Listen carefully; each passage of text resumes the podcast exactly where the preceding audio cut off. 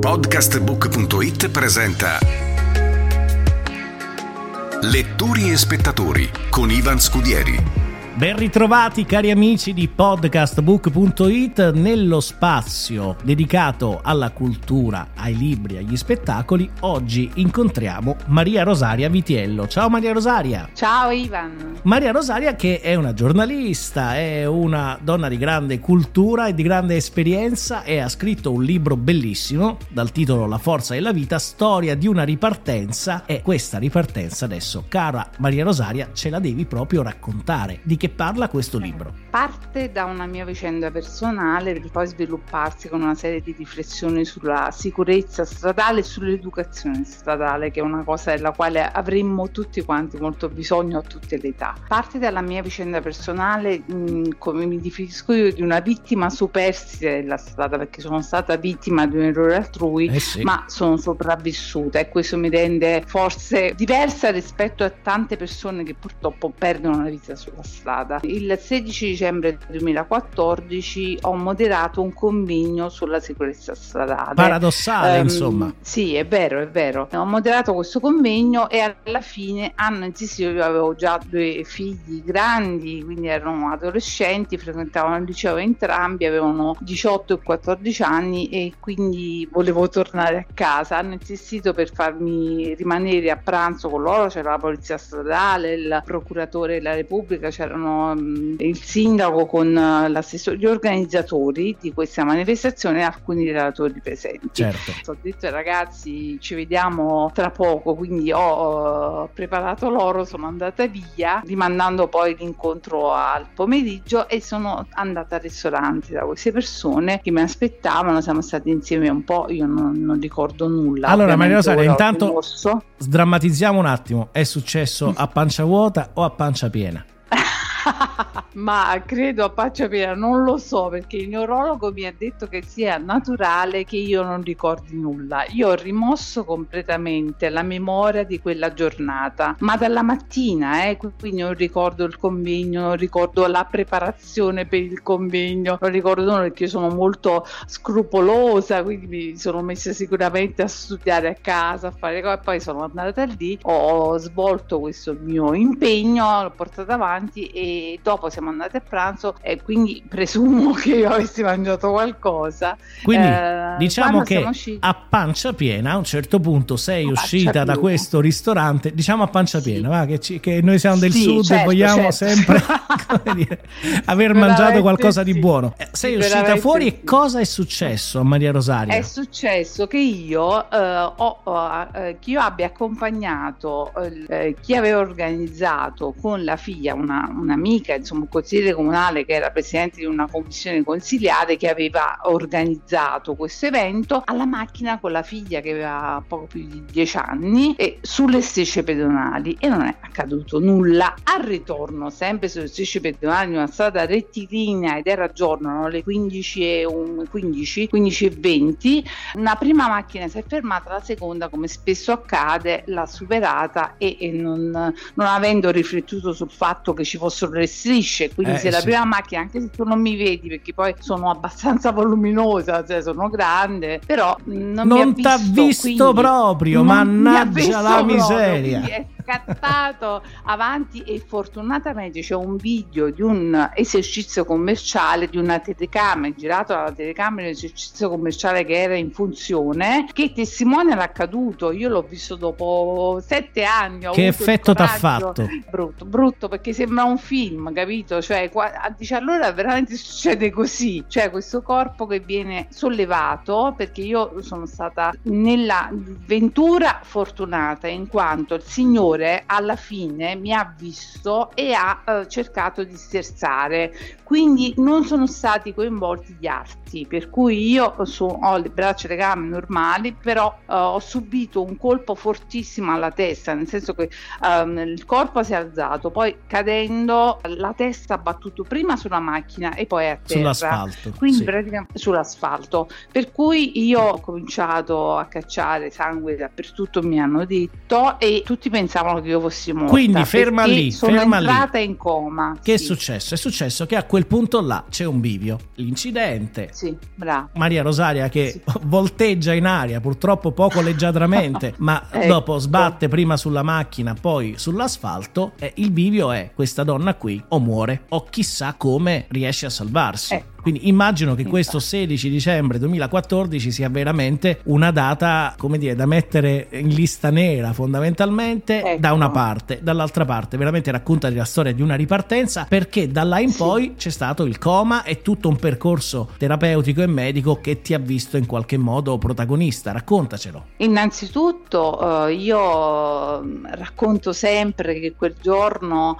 eh, sia stato fondamentale eh, l'arrivo di un della polizia municipale che mi ha uh, praticato un massaggio cardiaco. Questo ha, messo, ha rimesso in funzione tutte le mie attività vitali e ha permesso che io potessi sopravvivere, perché comunque l'ambulanza è arrivata dopo venti minuti, venti venticinque minuti e quindi mi avrebbe trovato quasi sicuramente senza vita. Uh, poi siamo andati in ospedale, lì sono stata ricoverata. Codice stata rosso. Di certo, codice rosso, quindi sono arrivata e mi ha raccontato la dottoressa che mi ha accolto, oggi non si è capito niente, tu sei arrivato, che poi queste persone non l'ho volute conoscere col eh tempo, certo. eh, siamo diventate amiche anche, lei mi ha raccontato che insomma alle quindici e trenta sono arrivata lì e, e codice rosso, sta male, sta malissimo, sta per morire e quindi ovviamente loro sono stati travolti da questa, da questa situazione improvvisa ovviamente, però, però sono stata molto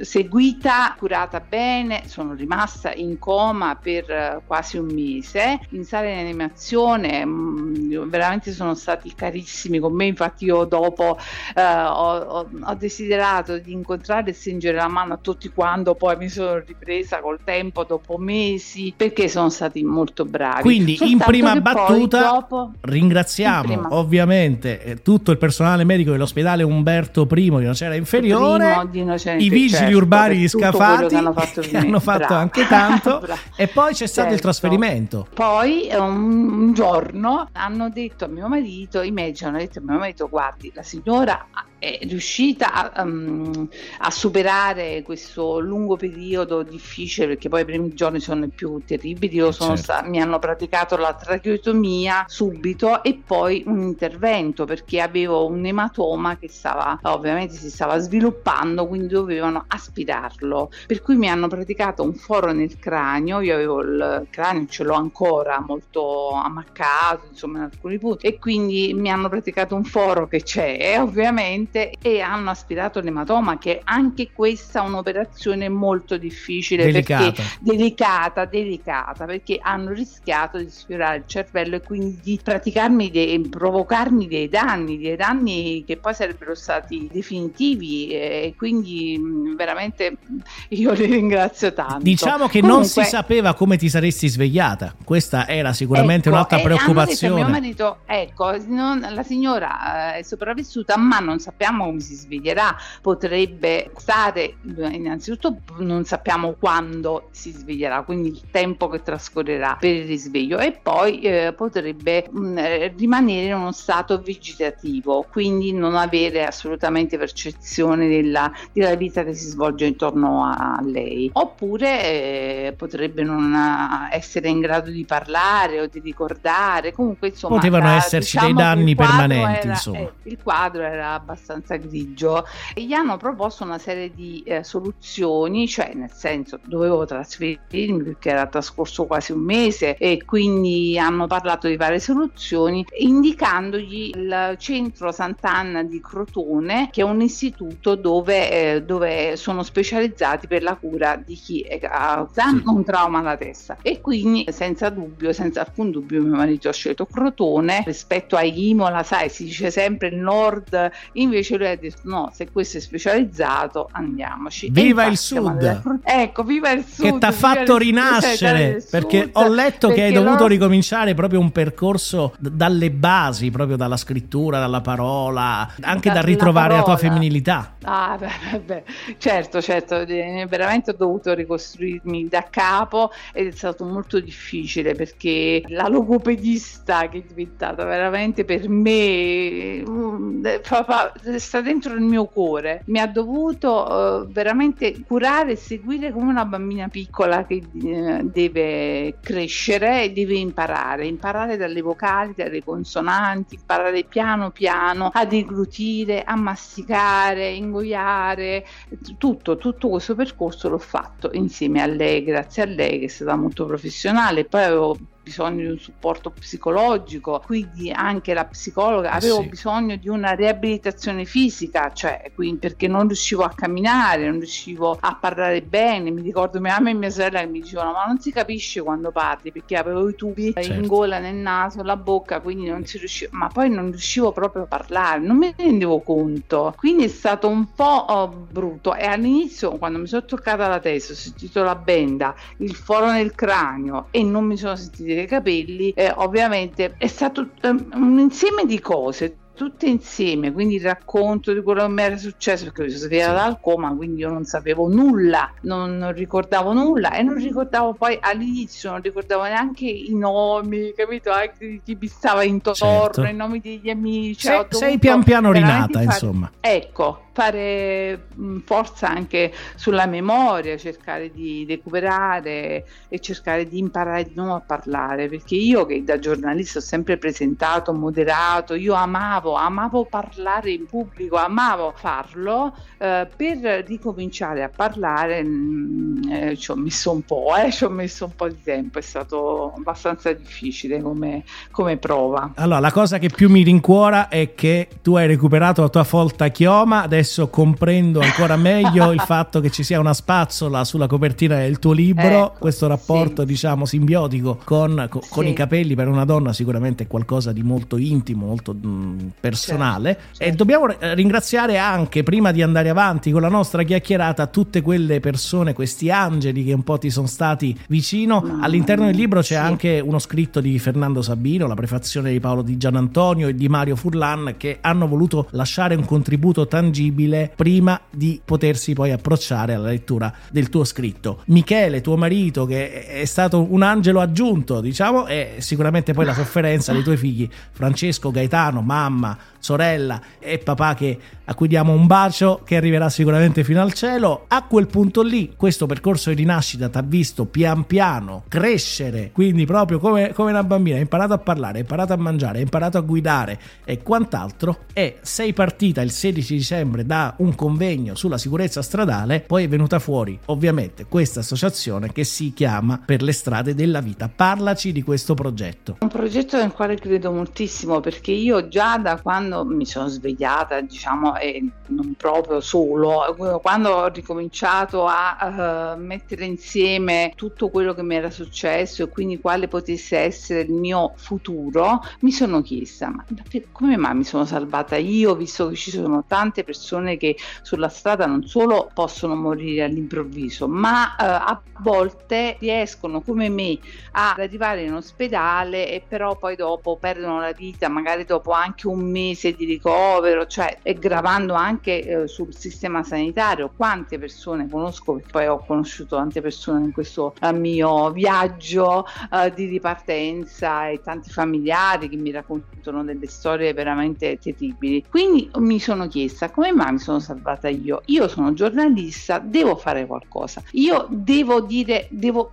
trovare un modo per dire grazie, grazie perché eh, lo so che sono, mi rendo conto di essere stata una privilegiata, perché non capita molto spesso in una condizione come la mia di sopravvivere e di riuscire ancora a impegnarsi. Quindi devo impegnarmi per gli altri, deve essere un impegno civico, di volontariato, devo fare qualcosa per la sicurezza stradale. E quindi anni nasce l'associazione Per le strade della vita, che è un'associazione di promozione sociale sulla sicurezza stradale, e ora è iscritta nel registro unico nazionale terzo settore. Io ci tengo moltissimo perché è un'associazione che nasce proprio con l'intento di mettere in campo attività, iniziative mirate a, um, ad alimentare la cultura della sicurezza stradale, che è una cosa che andrebbe alimentata in tutti i modi, con tutti gli strumenti possibili, in qualsiasi modo, in qualsiasi momento. Purtroppo però la sicurezza stradale non è un tema molto di cui si discuta sufficientemente, secondo me. Sono anche molto severa sotto questo aspetto,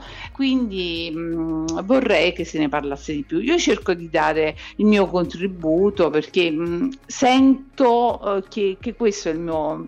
Il, diciamo dà una valenza alla mia ripartenza. Eh sì, cioè, assolutamente, vedo... perché questo libro non deve essere guardato soltanto come una storia drammatica, ma di questo libro secondo me l'essenza vera è intanto la storia di una rinascita, quindi qualche volta, ecco, poi le, le favole finiscono anche a lieto fine, anzi molto certo, spesso, certo. E invece nella vita di tutti i giorni chi è vittima di questi incidenti molto più spesso invece finisce eh, in modo drammatico, diciamo, la, la, la propria vicenda. La seconda chiave di lettura sicuramente è che bisogna parlarne, fare prevenzione, cercare in qualche modo, certo, anche di informare tutti quelli che si mettono alla guida dei pericoli che possono cagionare a loro stessi e anche alla comunità eh, intorno, ecco, diciamo a sé. Sì, secondo me sì, va, va detto in qualsiasi modo, cioè quindi va detto nelle scuole, va detto in incontri pubblici, va detto agli adulti che hanno tanto su cui riflettere in merito ai loro,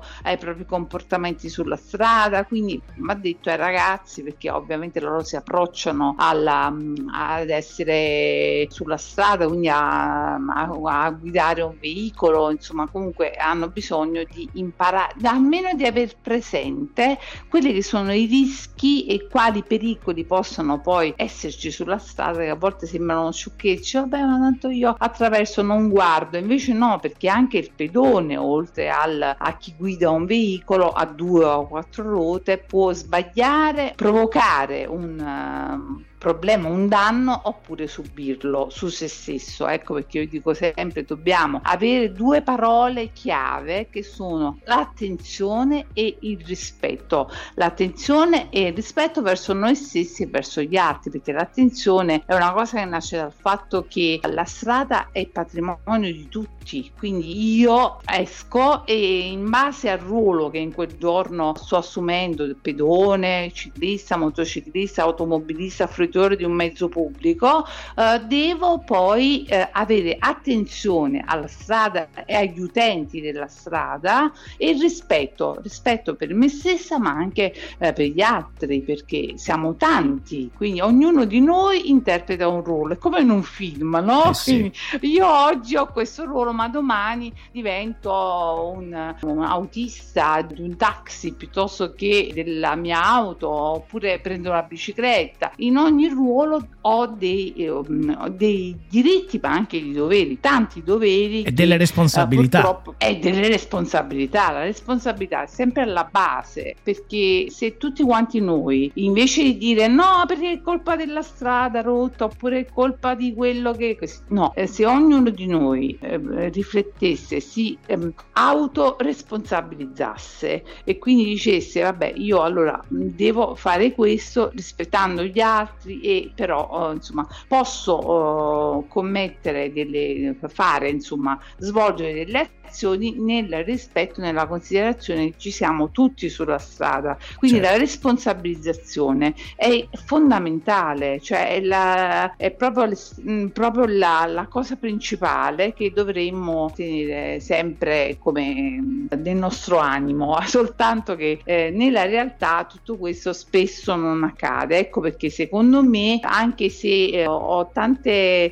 voci che mi fanno, insomma, mi, mi dicono che io sbagli, cioè abbia torto, io sono convinta che la sensibilizzazione, eh, quindi parlarne, parlarne, parlare, aprire la mente agli altri, a chi non ci pensa, forza sia comunque una forza che vada affiancata alle altre. Quindi la manutenzione stradale è importantissima, i controlli delle forze dell'ordine sono fondamentali, pene severe, e anche quelli sono carenti, le pene severe, e tutto certe, insieme, possibilmente. Però, e la sensibilizzazione, perché se tu non ehm, ne parli, c'è sempre qualcuno che dice: ma io questo non lo sapevo. E eh, vabbè, non lo sapevi eh, certo. perché non hai letto le norme e non ti sei preparato bene alla scuola guida, non sapevi perché non se ne parla, cioè ci possono essere tante motivazioni. Giusto. Secondo me queste forze vanno affiancate l'una all'altra, è un gioco di squadra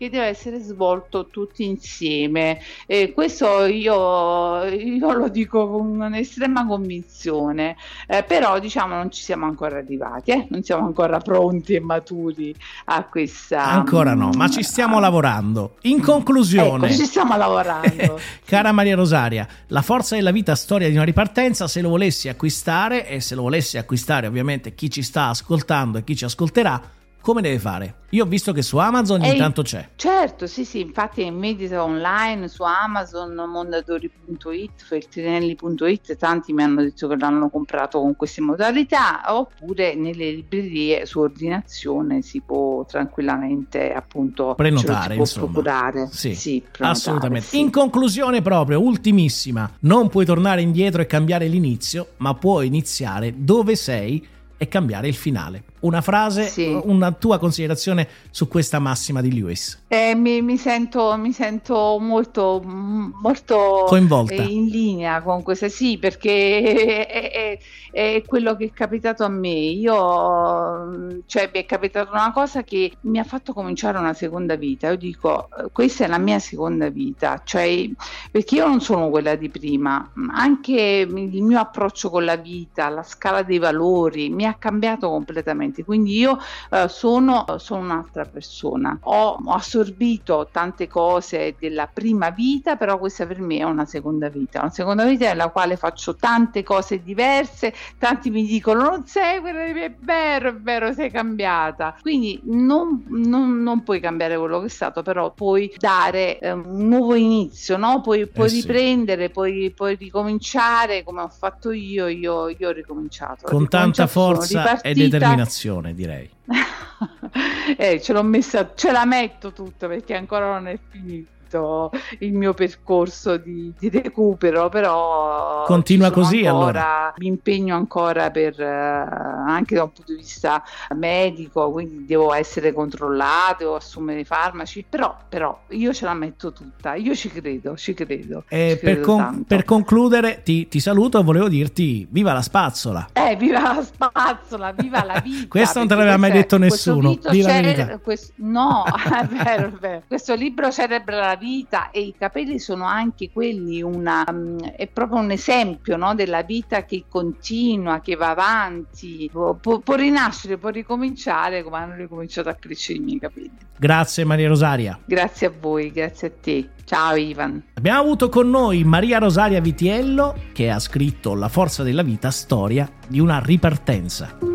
Podcastbook punto it ha presentato Lettori e spettatori, quando il podcast incontra arte e cultura, con Ivan Scudieri.